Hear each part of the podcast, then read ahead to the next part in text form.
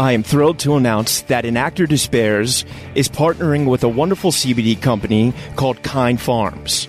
Everyone out there has heard of CBD. I started taking it a few years ago when I first started getting sober and to help with my anxiety. Sadly, as one can do, I was overtraining in the gym, and a friend recommended a topical and a tincture to help with the pain. I tried it. It was okay. However, recently, I was introduced to a product that has really changed my life. Not only has it helped me with anxiety, but I am stronger than I have ever been. I'm able to carry out lifts my body used to prevent me from doing. Kind Farm products have single-handedly changed my life athletically and personally. They utilize 100% local licensed farmers, organic cultivation, and CO2 extraction for superior CBD. Kind Farms is turning CBD to a kind alternative to pharmaceuticals. Let's transform Tobacco Row into Hemp Row. If you want to get involved, please reach out. Together, we can make a difference. You can use my code RYAN10 for 10% off. You can find them on Instagram at Kind Farms Inc., all one word. That's KINDPHARMS INC, and their website is kindfarmsinc.com. Once again, my code for 10% off is RYAN10. And now, let's get started with today's show. Welcome to An Actor Despairs. I'm your host, Ryan Perez.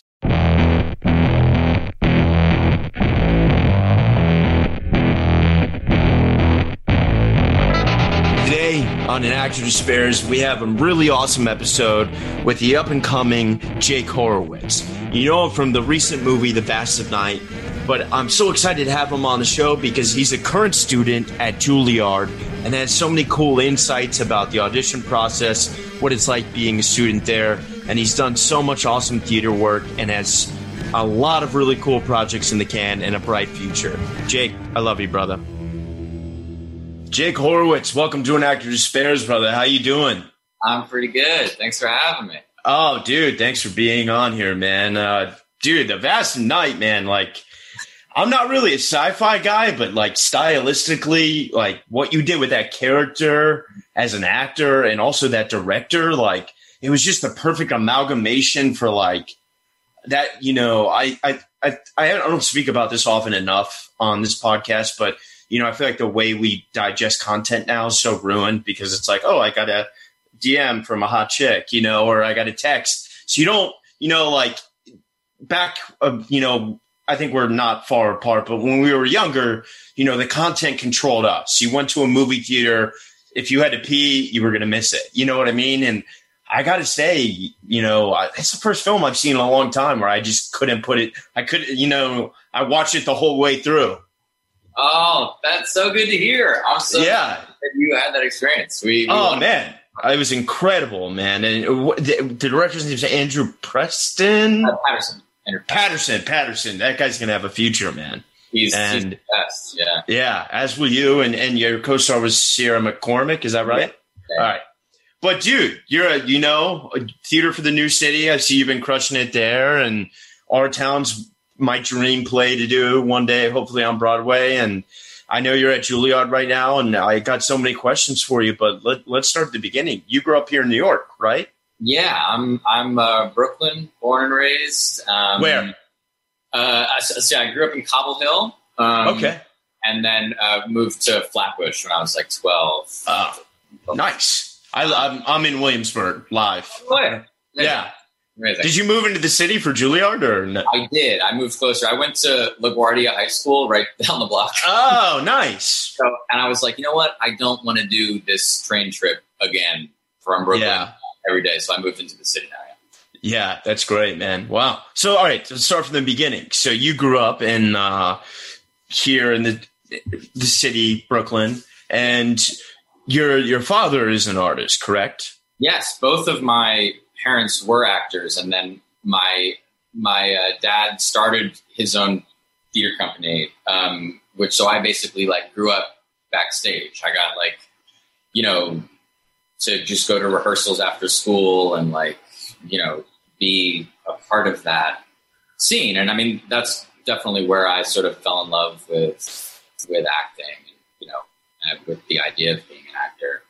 and particularly in rehearsals for plays, like watching actors. It's very weird as a kid, I think, to watch actors like go into it and then like come out and like talk to a director.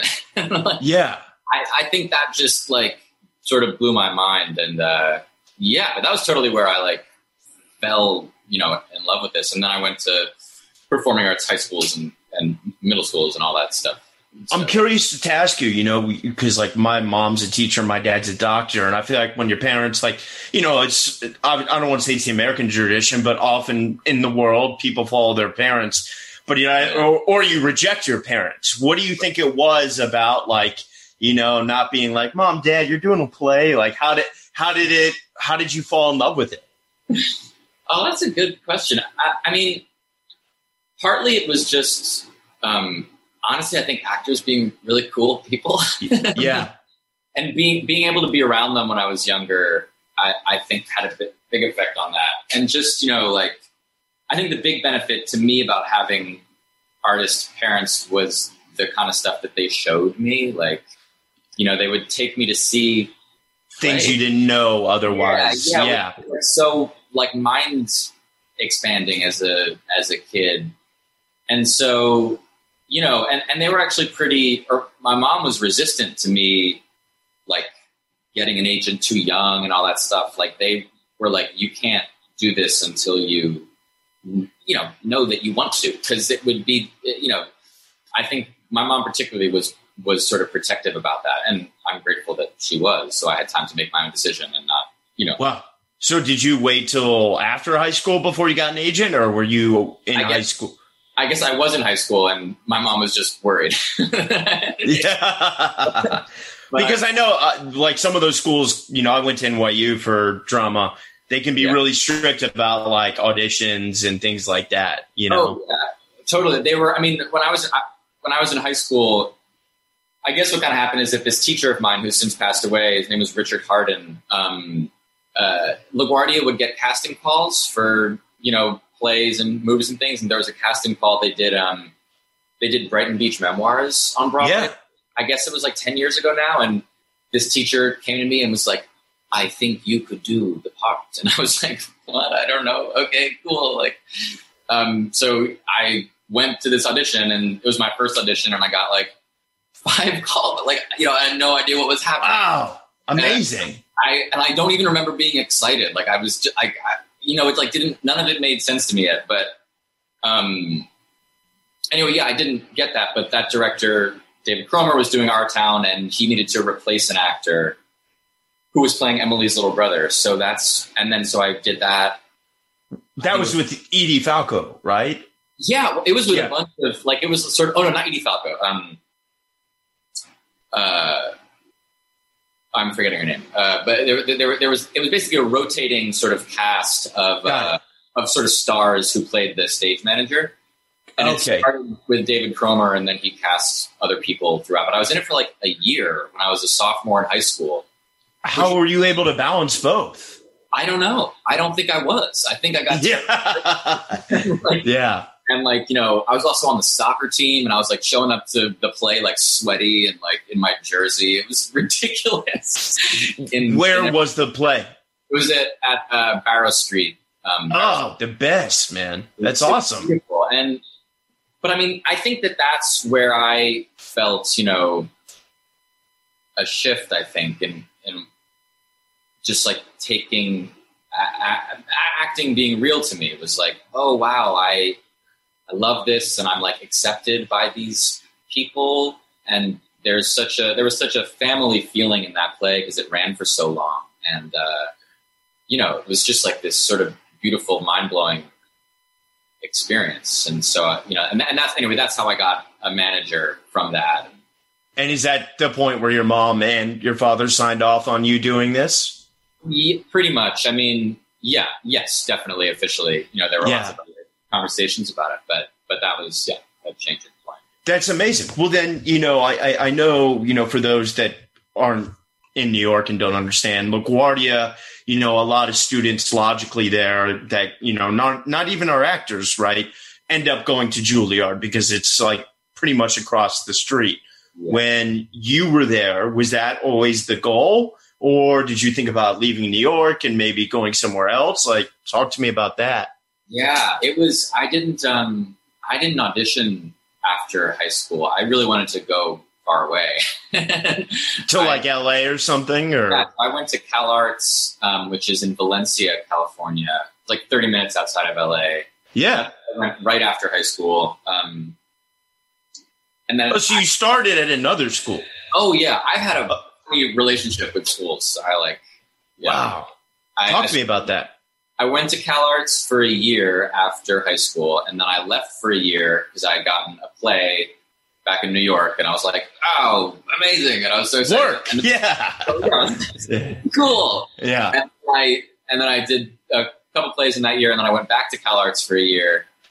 And then during that year was like harder for me, and I didn't want to be there as much. And it just got more complicated after I had worked a little bit. Were you not studying acting at CalArts? Or? Yeah, it was. You were, okay. It was another like a BFA program thing. Oh, cool. So it was a conservatory. Yeah. And so then after that second year there, I remember my best friend, who I've gone to middle school, high school, and CalArts with, we're like, we've just been on the same track. He had gotten a play that summer and wasn't going back to CalArts, and I was like, damn, I don't want to go back without him. Solo, that sucks. This is stupid. I don't know. So I got lucky and ended up getting a small part in the film, and I was like, I would rather do that. So, I parted ways with CalArts there. Got it. And then have been, working for a while over the past couple of years, and then decided to audition for Juilliard.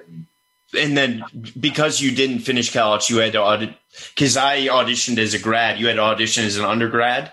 Yes, I did. And it was part of why I wanted to audition there, was because I really didn't want to go back to a BFA program that was like the grads and undergrads are together. Yeah.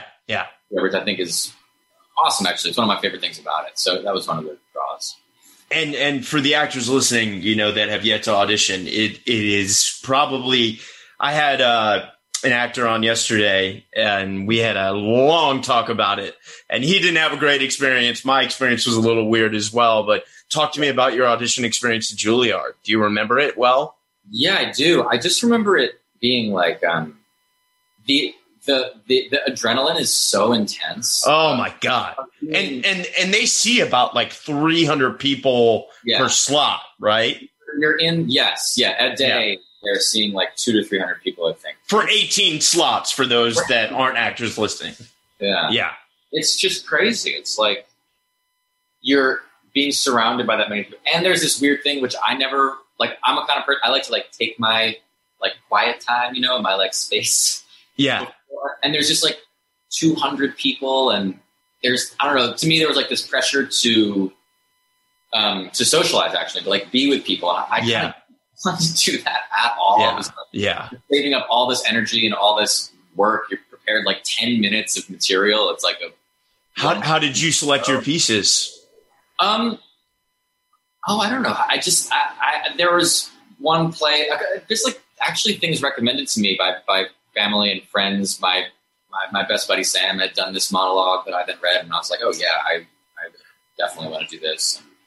And then there was a thing from a play called Balm in Gilead that anybody who's gone to a drama school knows, because it's got a big hat, so they all do it all the time. And were you quite familiar with iambic, having gone to LaGuardia, or do you guys not do a lot of classical work? I was pretty familiar, and from a couple Shakespeare plays before, so I was sort of comfortable with it. And that's great. I know that can be the hardest part for a lot of people. Yeah. And honestly, hearing the teachers talk about it, it's actually not they're not looking at you can they do iambic pentameter? It's actually, maybe that's sort of an older idea about what the school is, I think, about they want you to talk perfect and all this stuff. And more just about you connecting to cool words, and totally. And, which I found pretty great. Yeah. And then you had your audition, and how did it go? Or how did you feel it went, at least? I felt good about it because I made it to the end of the day. I'm sure I would have felt horrible if I I've gotten that rejection email. I've talked to a lot of very famous actors on this podcast that did not get into Juilliard. Yeah, I mean, it's like you don't really know how to feel. You're too exhausted by the end of the day. I just felt relieved. I was like, great. I did that. After the initial, did they talk to you, or did you feel like, I got it, or did you have no idea? I felt good about it because there was an interview at the end of the day at 9:30 p.m. I mean, right after you do your two pieces. Oh, did they do approach the table, or did you just leave and you had to wait for the who we're seeing? Yeah, the list. That the dreaded. Oh God. Oh my God. PTSD just thinking about it. It's so intense. I think it was in and out. I don't think there was a lot of talk, but I did feel like you know what they did do actually? They did have me do all four pieces in the first one. And so, I wasn't expecting that. Like, I think you're expecting two. And then if they want to see more later, and I did all four, and I was like, oh my God, what does this mean? You just think about everything that you... Yeah, you're reading every nuance, how they're writing their pens down, the way they look at you. Oh, God. Actually, he won't mind me saying this, Dan Fogler said when he auditioned, for whatever reason, the guy was like an asshole and had the PA, the person who brings you in the room, come in and take the lunch order as the monologue was happening. So, Juilliard. Yeah. I have been lucky to not experience that kind of cruelty there. But are you glad? Have you been enjoying the experience? Because for those listening who don't quite know, it's 10 hours a day of schooling, right?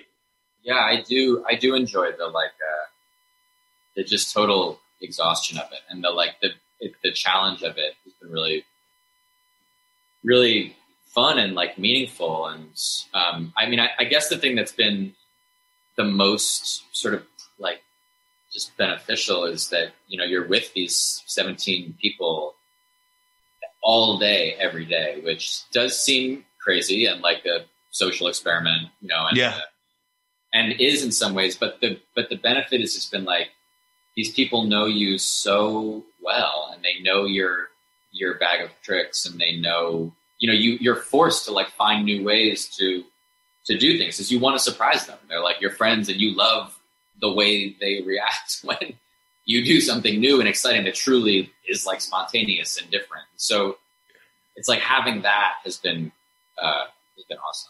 That's amazing. And do you feel like you have a good group? Because I've had friends that have gone there and I felt I hated my group. Do you feel, you have at least a few friends that you really get along with? Yeah, we really lucked out. We have an amazing group of people. I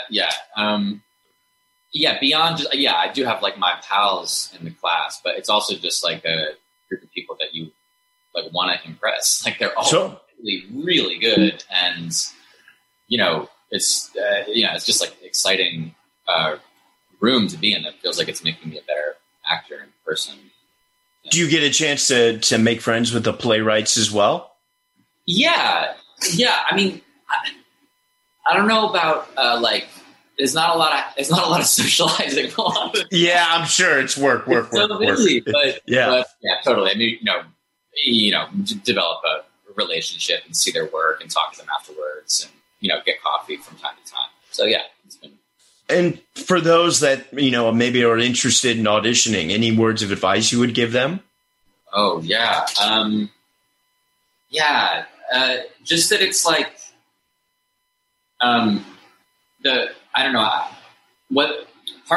the teachers all say, now that we're in and they can tell us their secrets, is that it's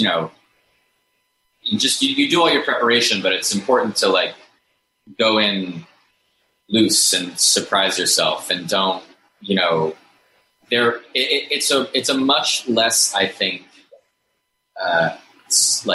stuffy, high echelon, group of teachers who want you to talk a certain way and are gossiping when you leave and all that. It's actually not the environment that I have found it. I found it to be way more supportive and like, you know, if you come in with like questions or with material that you're not sure, like it's like from a novel or it's a poem or you wrote it yourself, like they're down. Like you have to, it's about your connection to it. And, you know, I just do you and trust it.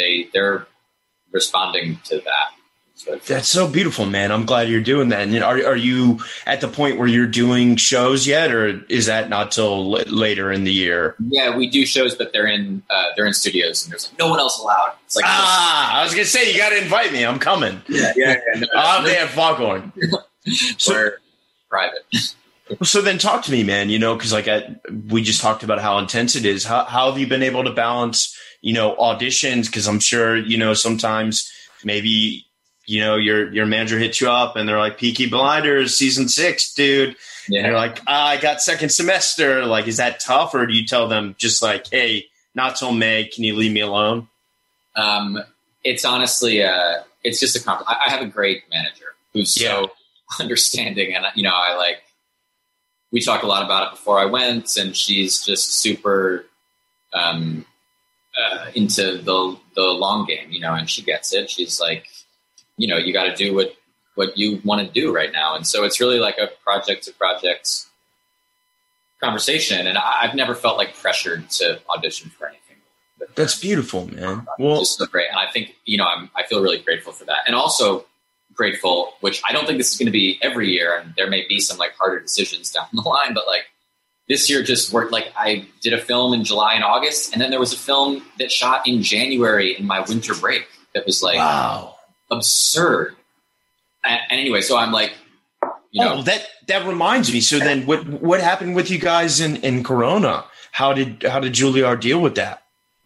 Yeah, we just like went onto our computers and it was pretty weird and terrible. But it was Zoom classes then.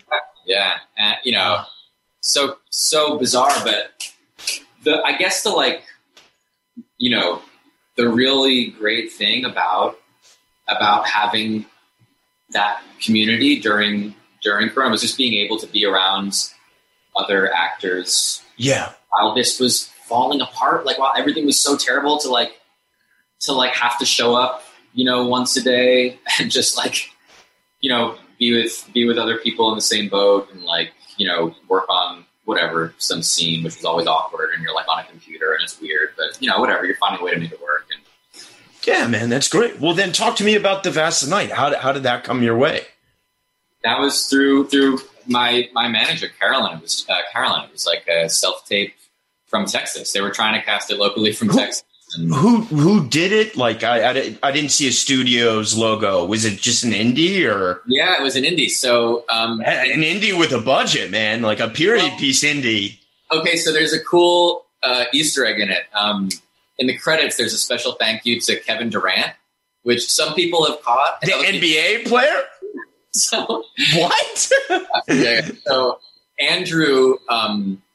Runs or ran his own commercial company in Oklahoma City. That's where he's from.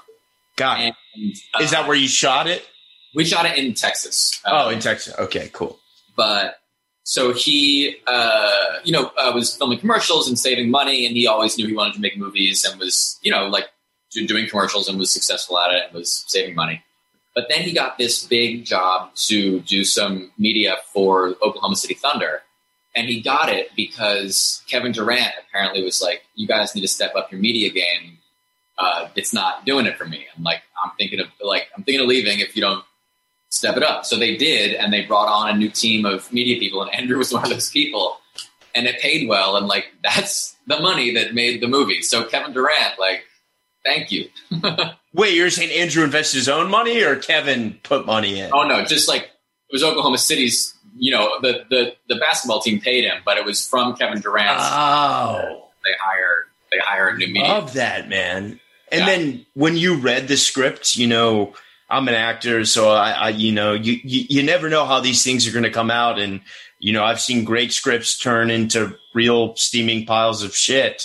So once you got that film and you met with Andrew, did you feel like you were in safe hands or, you know, did you, because like you had such an awesome, like you really developed a character, man. And I loved what you did. And I loved the radio voice, you know, versus, you know, and it's such a cool build up, you know, for those that haven't seen it. It really is one of those movies that's part of the reason why I wasn't able to put it down, because it's building towards something. Thank you. So honestly, that means so much. That's like, I mean, that's totally what Andrew talked about from the get-go, I remember we Skyped after I sent my tape in, like 2 weeks later we talked, and it was like from that, I don't know. I just sort of hoped and prayed that I was going to get the chance to do it, because he like the movie he described in that Skype meeting is the movie. Like it wow. is almost like he would describe shots that I saw 3 years later. Yeah. Cause there was like 11, like multiple 11-minute takes. Right.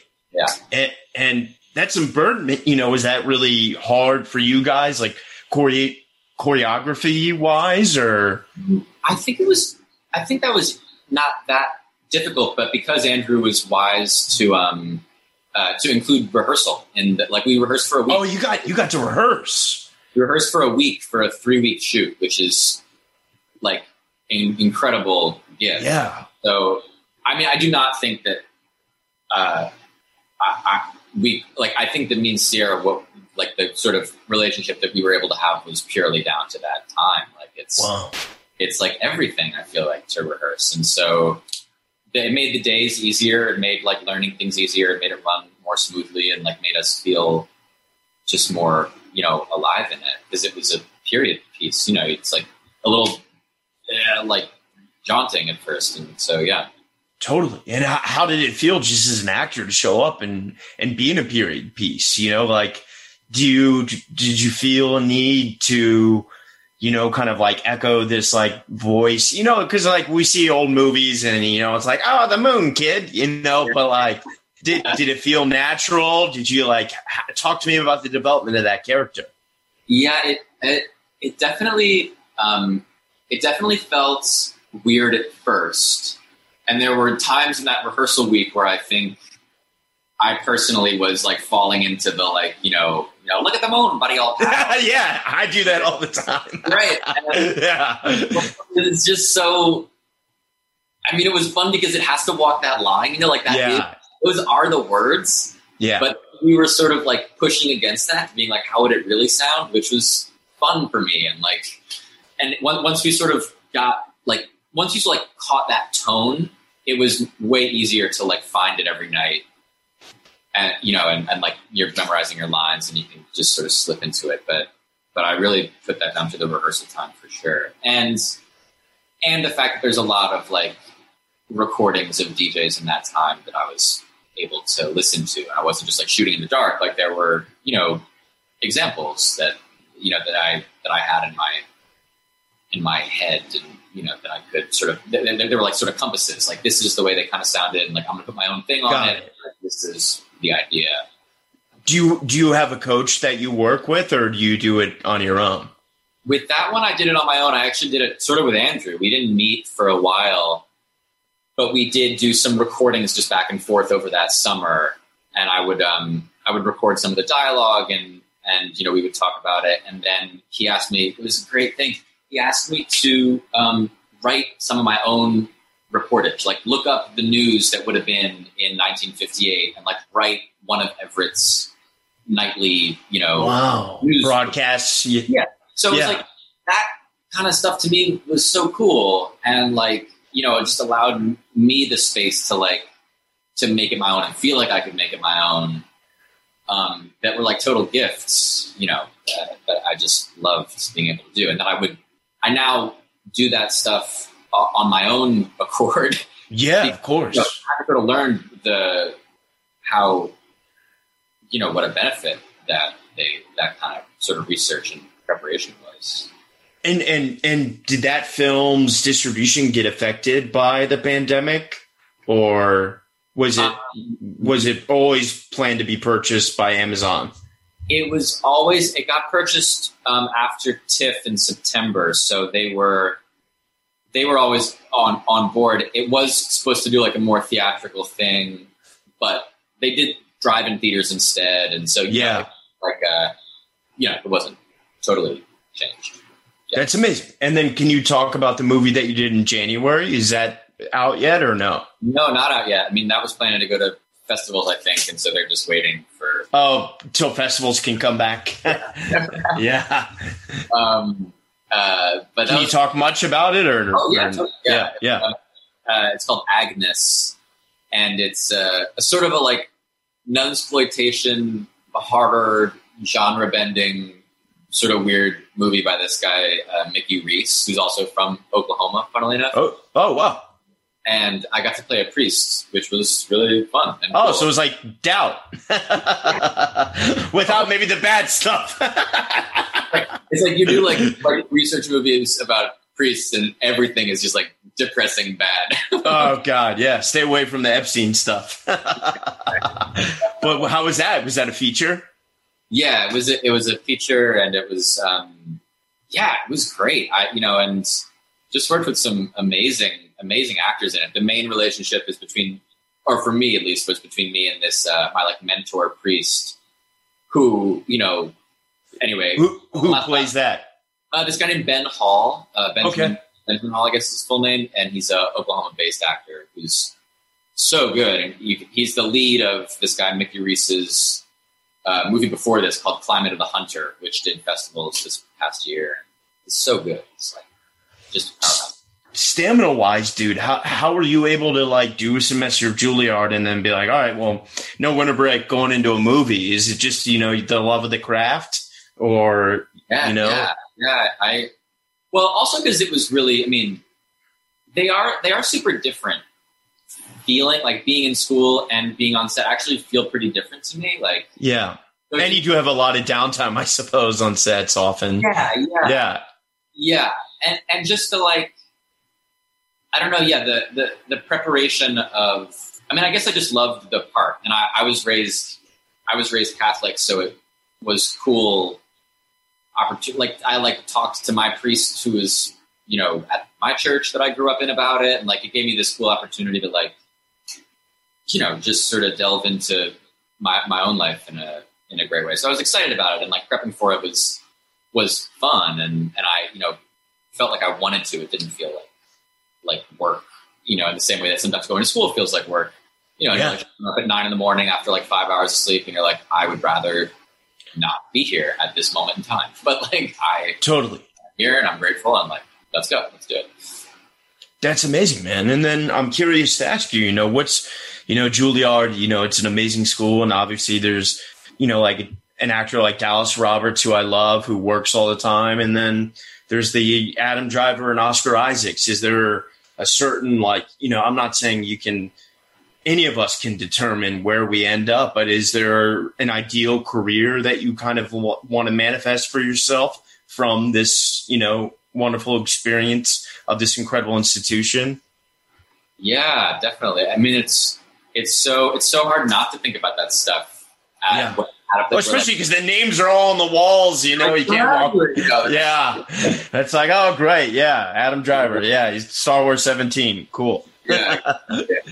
I guess, Oscar Isaac, both Oscar Isaac and Adam Driver, I hold really dear as like role models of actors. I guess I love actors. I will always want to do plays and movies and TV for like that. I don't ever want to like do one or the other. I want to be someone who, can sort of ride, both trains and yeah, sort of forth, which is it is a weird thing. And sometimes sometimes I see like film actors on stage and they're like, it's like not the right thing for them. Theater actors on film. It's not I know exactly what you mean. Bounce back and forth. And I love acting. Laurie Metcalf, I think is so amazing. Oh my God. She's she's so good in both. And so like Michael Stuhlbarg, Oh God. Incredible. Viola Davis. Yeah. And Fences on Broadway. And then in the film too, just remarkable. So like anybody with that kind of career, I love it. And Oscar Isaac, I play guitar and like. Oh, you're going to be. I see where it's going for you, dude. Yeah. I'm curious then, man. Are you guys going back to in-person classes? It's like a play by ear sort of thing. It's just going to be we're starting on Zoom, and then they're just going to phase in person stuff as the country deems safe. And so, do you feel okay? I mean, I'm not trying to trash Juilliard. Are you comfortable working? Because doing a monologue or a scene on Zoom is very different than in person. Have you been able to adapt to that, or has it been tough? Yeah, it's weird. It's totally weird. I mean, I don't think anybody is loving stoked about it. Yeah. Yeah. But it's what can they do? And I feel great about how they're dealing with it and how they're listening to us about what we want, and they're they cut the hours of the schedule way down during the end of last semester because it was just being on Zoom for 10 hours is the last thing you feel like doing at home. Yeah. You can't do that. So, And I guess what else is good about it?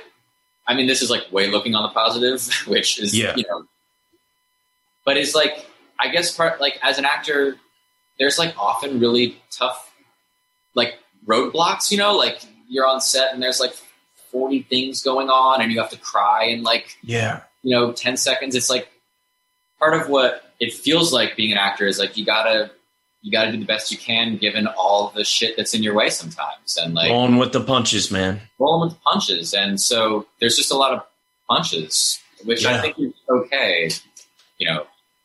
And being at such a wonderful theater school, how are you feeling about the? Because I don't think anyone has the answer about the future of theater. Do you think that's something that we're going to see come back? Or do you think that's I guess it really is dependent on this pandemic, but it's so tough to just be in Times Square and see that all dark, Yeah, it's really weird. I mean, I do think that it will come back. I mean, I feel confident about that. I don't know in what capacity, and I don't know what Broadway is going to look like, just because I just wonder about the business model being, we'll just see how cities respond to this in the next 5 years, but it's Broadway is so much also about tourism and people want to own the city, and there's a lot of an older audience for theater, and are they going to want to come and sit elbow to elbow with people? Especially, And I know they can't economically, even if they just did 50%, it would cost them more than it's worth. So it's are they going to do $400 tickets, or, is it going to be 5 years? I think it's going to be, based on no real information or of the finances of Broadway, it seems it's going to be a slow track back. Yeah. Because, just filling seats is going to be different. How about during this pandemic? Have you been able to have some auditions, or has it been slow? It's been a little slower. I think it's starting to bounce back a little more. Yeah. But in general, a little bit slower, and I think people are left to their own devices and to sort of, quiet down and figure some stuff out on their own, which is different, That's beautiful, man. Well, other than Agnes, and any other projects in the future you can talk about? There's another movie that I don't know what the plan is, just because I think it was planned to do festivals, and then they want to wait until that's a possibility again. But over last summer, there was I did a sort of reboot of this 90s horror movie called Castle Freak. Okay. Which it was really fun, and we shot it in Albania. It was this crazy wow, what was that like? Just bonkers amazing adventure with a crazy wonderful group of people. And it was super intense and bloody and screamy, and monsters and castles, and it was that amazing whole thing. It was awesome. But I don't know what the timeline of it is. Love that, man. Well, what's the best way for people listening to, stay in touch with you if you'd like them to? Oh, yeah, totally. Instagram, Jake Horowitz 94, which people make fun of me because it sounds like a AIM It's like touche. Sound like it, dude. I should probably do that. Amazing, man. I'm gonna shoot you a fall now. Well, Jake Horowitz, thanks so much for coming on, man. And let me know when you got a Juilliard show, and stay in touch, brother. And let's do this again soon. Right on, man. I would love to. Thanks so much for having us. Yeah, of course, dude. So much love. If you like the show, rate, review, and subscribe wherever you listen to podcasts. Thank you for listening.